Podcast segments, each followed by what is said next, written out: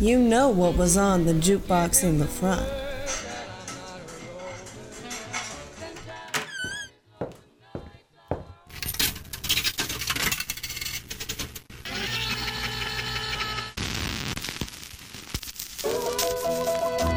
Now Matt the Cat's gonna show you what was on the juke in the back.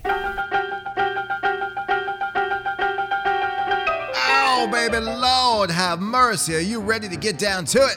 Are you ready to move it, groove it till you're on a roll and that sweet rhythm and blues soothes your soul? Welcome to another edition of the Juke in the Back, your source for 1940s and 50s rhythm and blues, or the soul that came before rock and roll. I'm your jukebox operator, Matt the Cat, where it's at, and I am ready to lay down a pound of sound with an ounce of bounce and a bowl full of soul.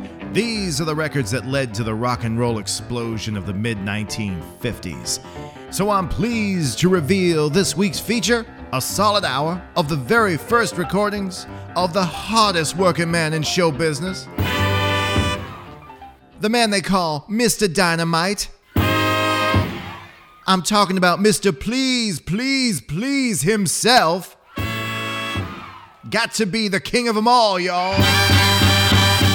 Ladies and gentlemen, cats and kittens, the Juke in the Back is proud to feature James Brown and the famous Flames. Oh, mercy! Woo! Loud! That's right, Hep Cats and Crazy Kittens. For the next hour, we are going to feature the very first recordings made for Federal Records out of Cincinnati from James Brown and the famous Flames. 1956 through 58. The records that started it all.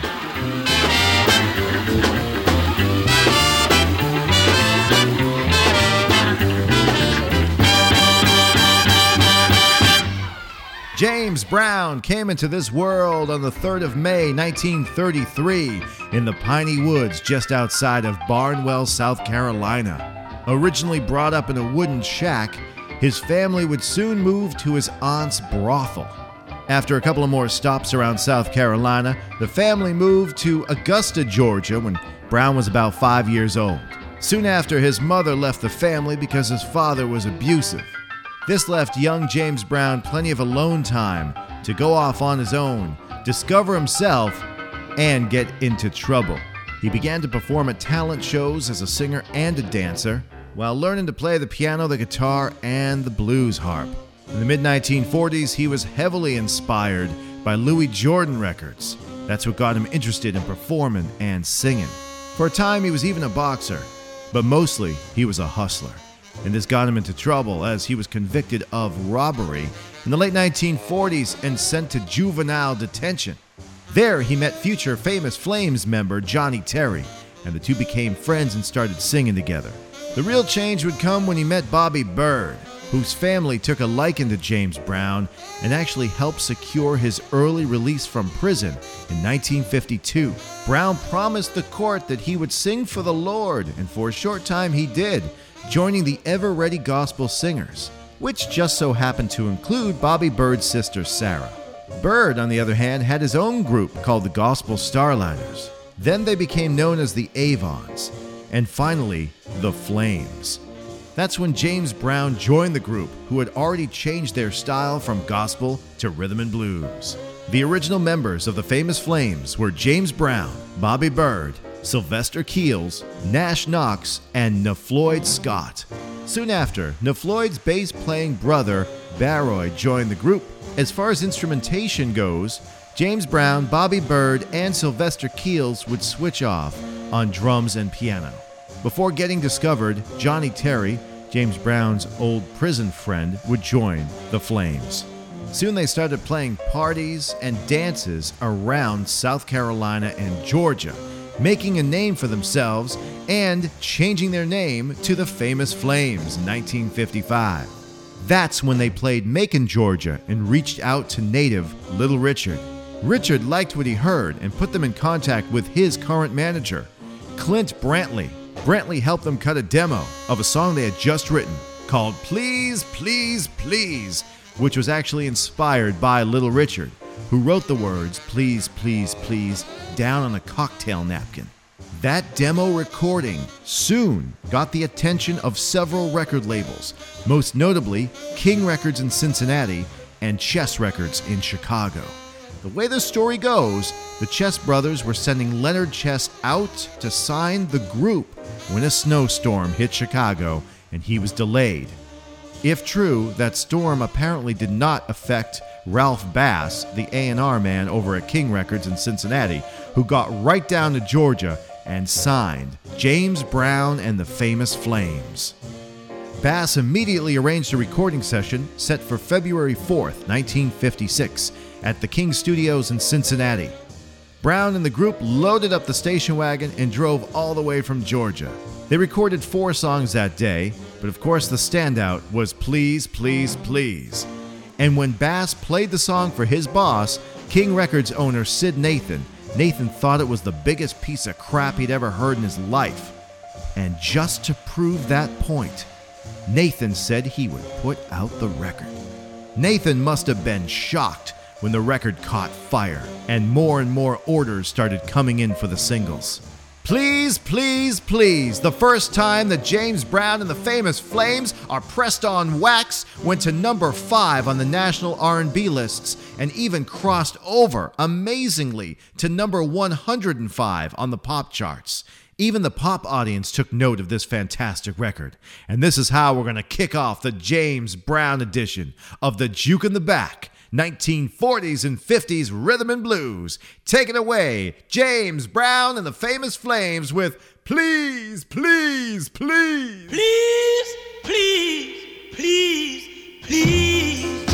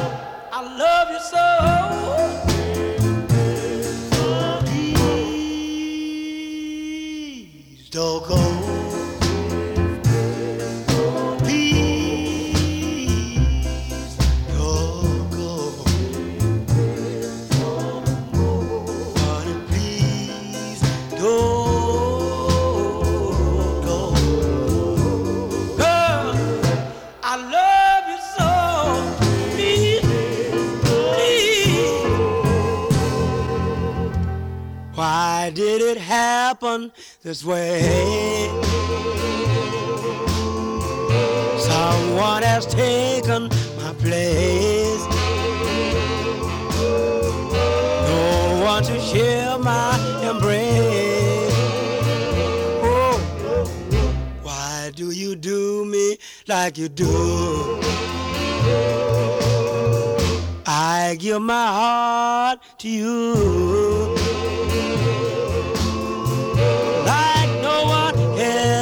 Could do.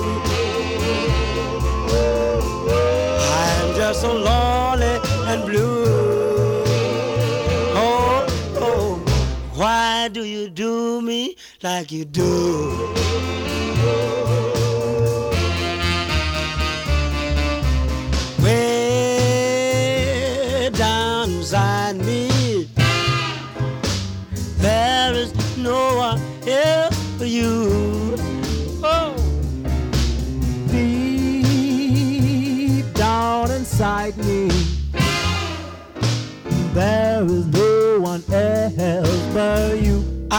Give my heart to you.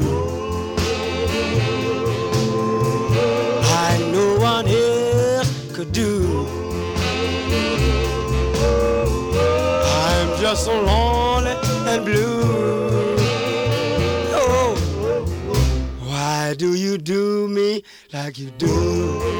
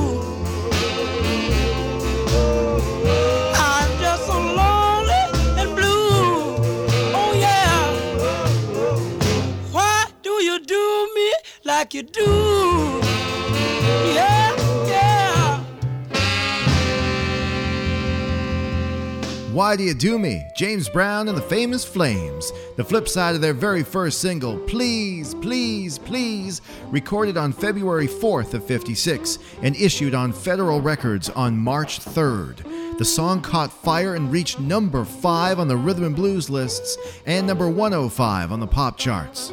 On the flip side, Why Do You Do Me? You can hear more of a group sound as all the guys are harmonizing. You can also hear NaFloyd Scott's guitar on that side. I'm at the Cat, and we're featuring the early years of James Brown, 1956 through 58. After scoring that first ginormous hit, James Brown hit a dry spell, and part of it was the fault of Federal Records. You see, while Please, Please, Please was still hot in many markets, they issued the second single. I don't know, backed with I Feel That Old Feelin' Comin' On. It was almost completely ignored by both disc jockeys and jukebox operators. Even though a pretty good record, it fell flat. The A side, I Don't Know, sounded way too much like Please, Please, Please. So right now we're gonna flip it over and hear that great B side. I feel that old feeling coming on. James Brown and the Famous Flames, the feature on this week's Juke in the Back.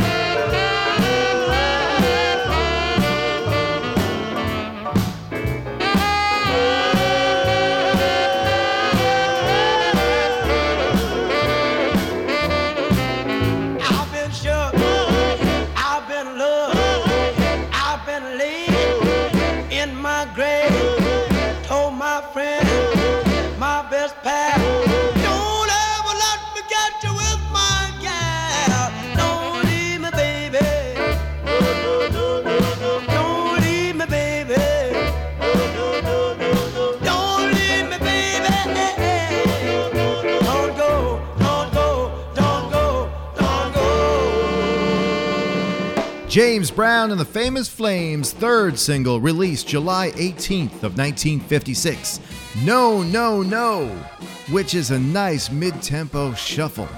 It was taken from their second session, recorded on March 27th, 1956 in Cincinnati. It was released just one month and eight days after the previous single. I guess when Federal didn't see any action happening on I Don't Know, they rushed out the next single. And the song No, No, No, No is credited to one composer, James Brown. Its flip side, Hold My Baby's Hand, is credited to four composers, but only features one singer on the record, James Brown. It's the first time that he's carrying the entire song himself without the Flames singing any background vocals. And man, does he carry the tune. I'm Matt the Cat, and we're featuring the early works of James Brown this week on the Juke in the Back, the soul that came before rock and roll. Mind. There's a way I'm faring.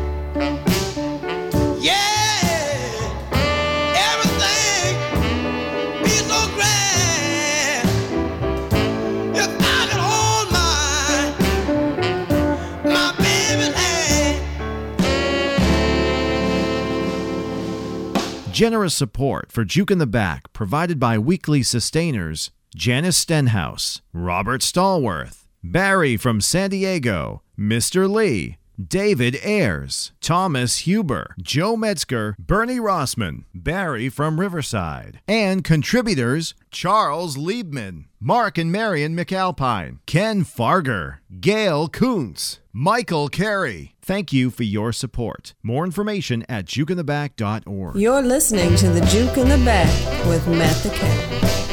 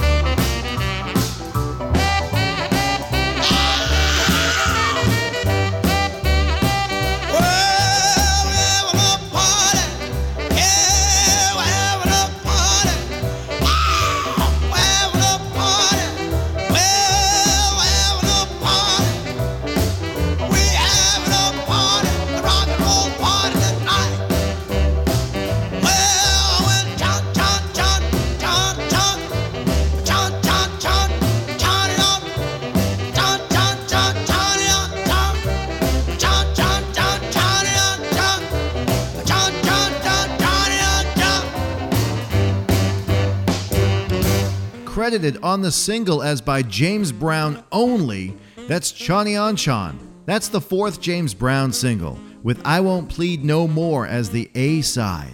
It was released on October 20th, 1956, but wasn't originally scheduled that way.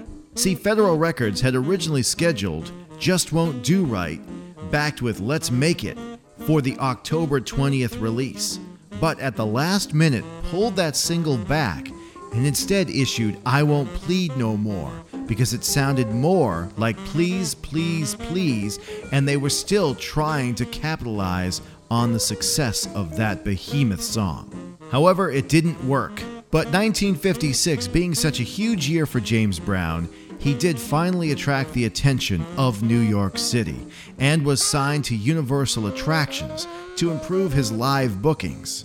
And in December of 1956, James Brown and the Famous Flames played their first live show north of Washington, D.C., in Newark, New Jersey. They appeared on the bill with Little Richard. After Federal saw no action with the fourth single, they rushed out the fifth single on January 5th, 1957. I think this was the better of the two singles myself. But Cats and Kittens, why don't you be the judge? As we feature the early records of James Brown, 1956 through 58, and his first release of 57, Just Won't Do Right, on the Juke in the Back. Since you been gone,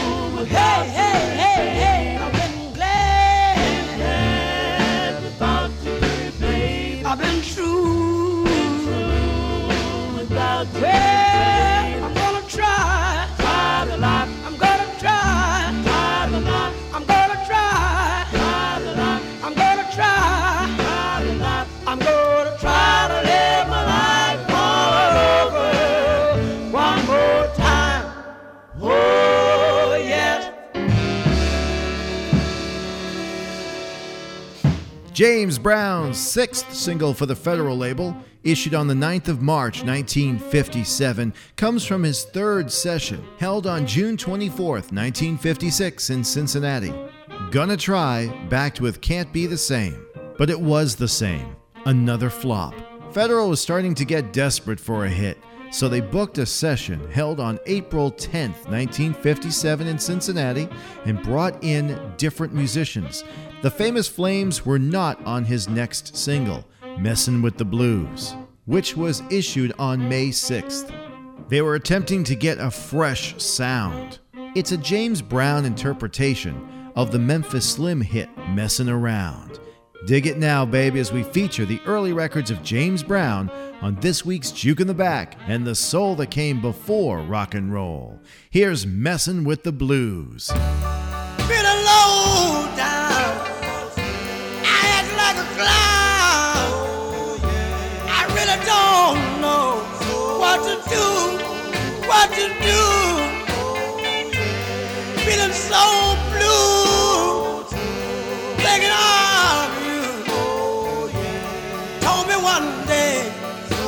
were through, we were through.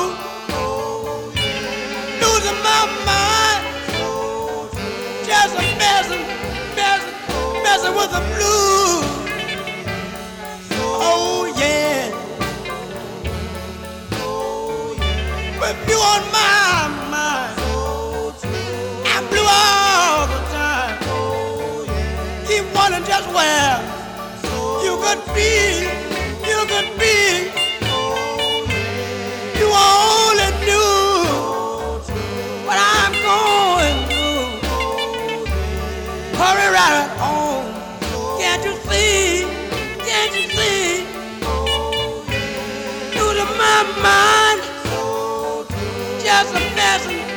I'm messing. I'm messing with the blues. Don't you know? Funny but true. What people will do. They tell me, Dave, let her go, let her go. But I couldn't hide.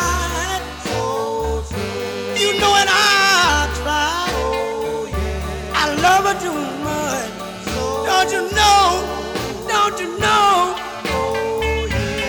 Feeling so blue. Thinking of you.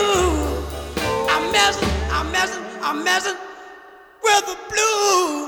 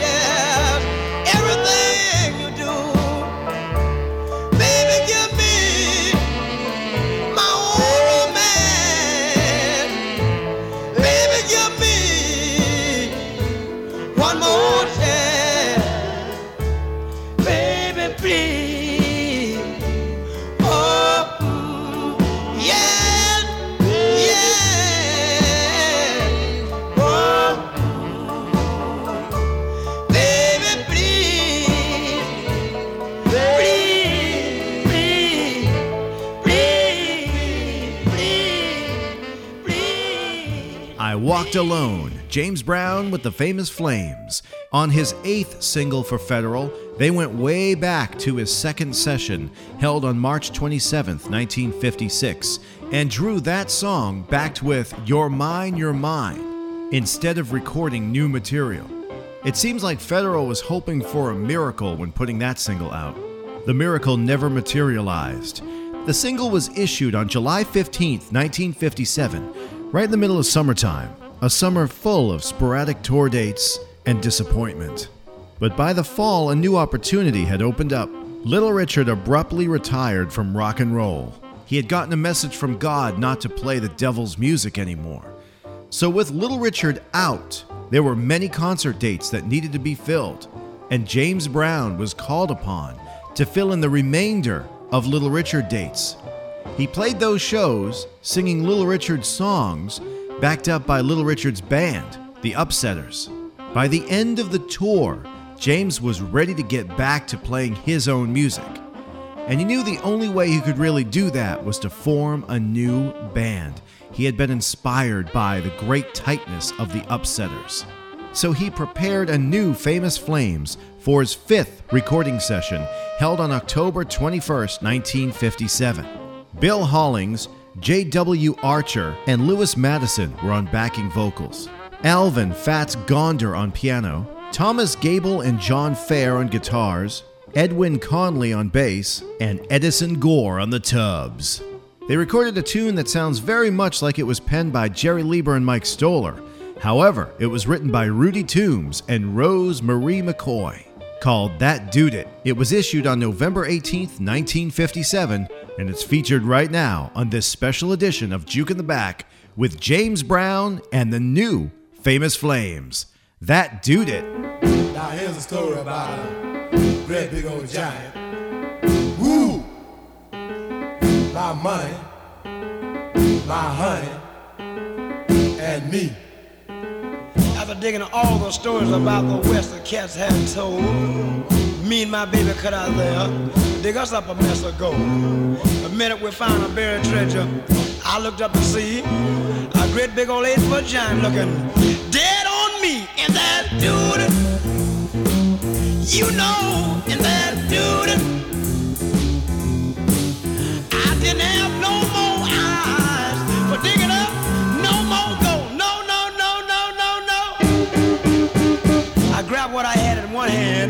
my baby by the other. A giant grabbed my coattail and said, Don't you go another further. I ripped off my coat when I was shaking the scene. But what really got my coat was when I heard my baby scream. And that dude,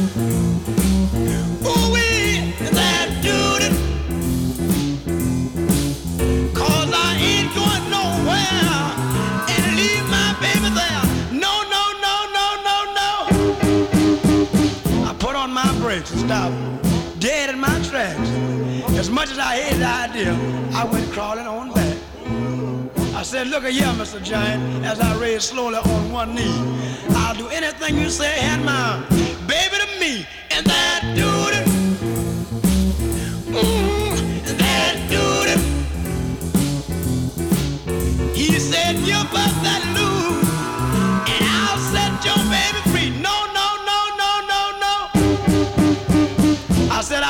Proposition. It's up to you to choose. It's either your money or your honey. One of the two you'll have to lose. I said, Mr. Giant, I want to thank you for taking a load off my mind. But when it comes to choosing between my money and my honey, I take my money. What I'm saying, I mean my honey every time. And that dude, you know, and that dude. Now the giant got the money,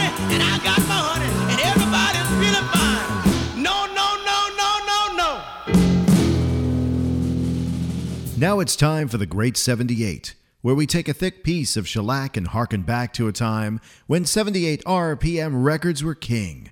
This week we're featuring the early recordings of James Brown. Let's hear one you never ever hear these days. It was the flip side of the single That Dood It, called My Baby Cries Over the Ocean, and it was issued on federal records on November 18, 1957. It's this week's Great 78 My Baby Cries Over the Ocean, James Brown with the Famous Flames.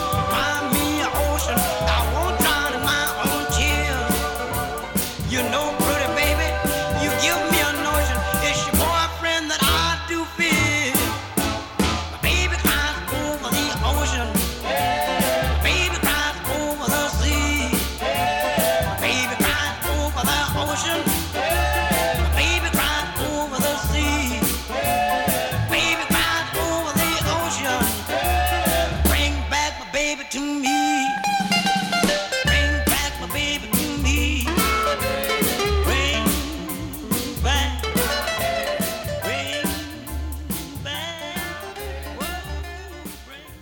You're listening to The Juke in the Back with Matt the Cat.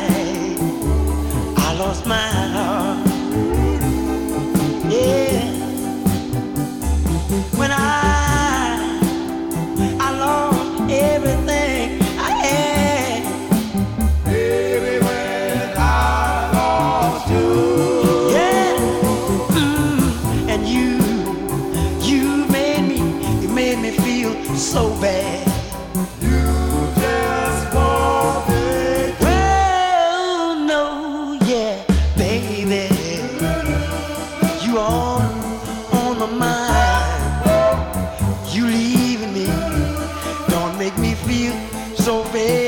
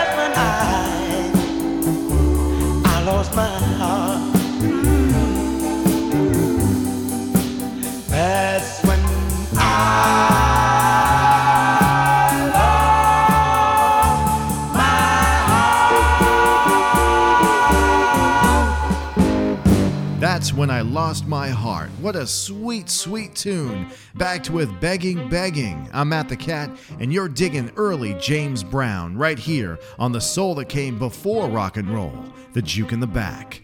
Now, that single, his 10th for Federal Records, issued on February 10th, 1958, was poised to do well as it started to get a little bit of airplay in several markets. However, Syd Nathan wasn't putting any money behind James Brown anymore, and the label had no further plans to record James Brown material. So Federal put no money behind promoting that record. After it fell flat just like the rest, James Brown knew his days were numbered. But he also knew that with the right song, he could get another session. So he wrote a tune called Try Me. And sometime in August of 58, he got the Flames together and entered King Studios in Cincinnati to record the demo. He would use this demo to try and convince Syd Nathan to put out this record. The demo was long thought to be lost, but was recently discovered on 78 acetate, and I'm going to play it for you right now. What you're about to hear is a group of guys desperate to make a hit record in order to stay alive.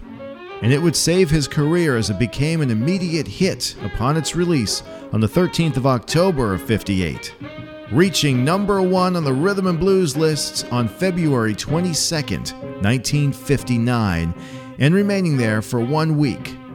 But what really tells the story about how big this record was is that it crossed over to number 48 on the pop chart. Everyone was buying Try Me, so let's start out with the demo and then we'll go into the released single. This is early James Brown and the start of his very long career with this record right here Try Me.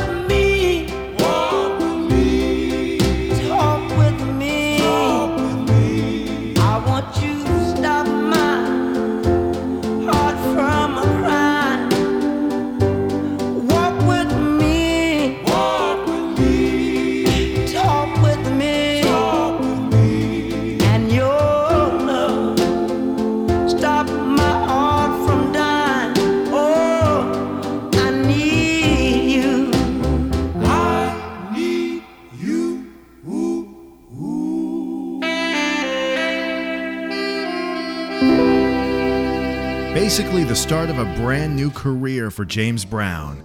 Try Me, his 11th single for Federal Records, and only his second hit. The demo that you heard before that was recorded in August of 58, and the recording session for Try Me was held on September 18th of 58 in New York City at Beltone Studios. That's the first time that James Brown recorded outside of Cincinnati. His next session would be held in Los Angeles, then back to New York, and he wouldn't return to Cincinnati to record again until April of 59. From there, he was on a roll, charting 117 more singles on the Rhythm and Blues chart. His last one in 1996. 16 of them would hit the top of the charts, and few artists would sell more records than James Brown during the 1960s. He became an influential and cultural force in music and in civil rights. We lost the Godfather of Soul on Christmas Day, 2006, at the age of 73. I'm Matt the Cat, and I'm so happy we got to highlight the early records of James Brown, often overlooked because they weren't hits. You can really hear that he was an artist trying to find himself during the early federal period. I hope you dug it too, cats and kittens. And remember, until next time, soul! It's a feeling, and you get that feeling each week when you tune into your source for 1940s and 50s rhythm and blues right here on the Juke in the Back. Let's close down the program with the flip side of Try Me. It was also recorded in New York at that September 18th session. Tell Me What I Did Wrong. James Brown and the Famous Flames. I'll catch y'all on the flip side next week. Have a great week, everybody. Bye bye.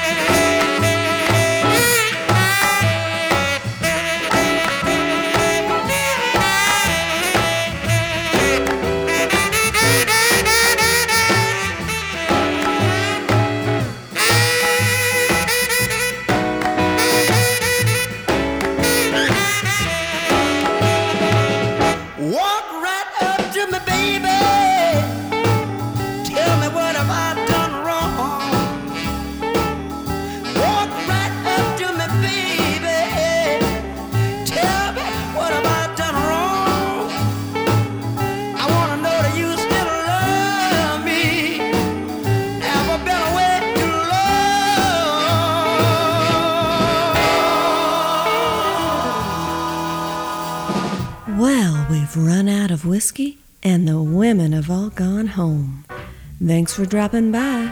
Feel free to let Matt the Cat know if you dug the show.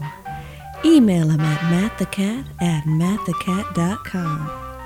Juke in the Back is recorded at Rosie's Juke Joint, located at the Stepping Stone Inn in Salem, Massachusetts. For more information, please visit jukeintheback.org. I'm Miss Rosie. See you next time on the Juke in the Back.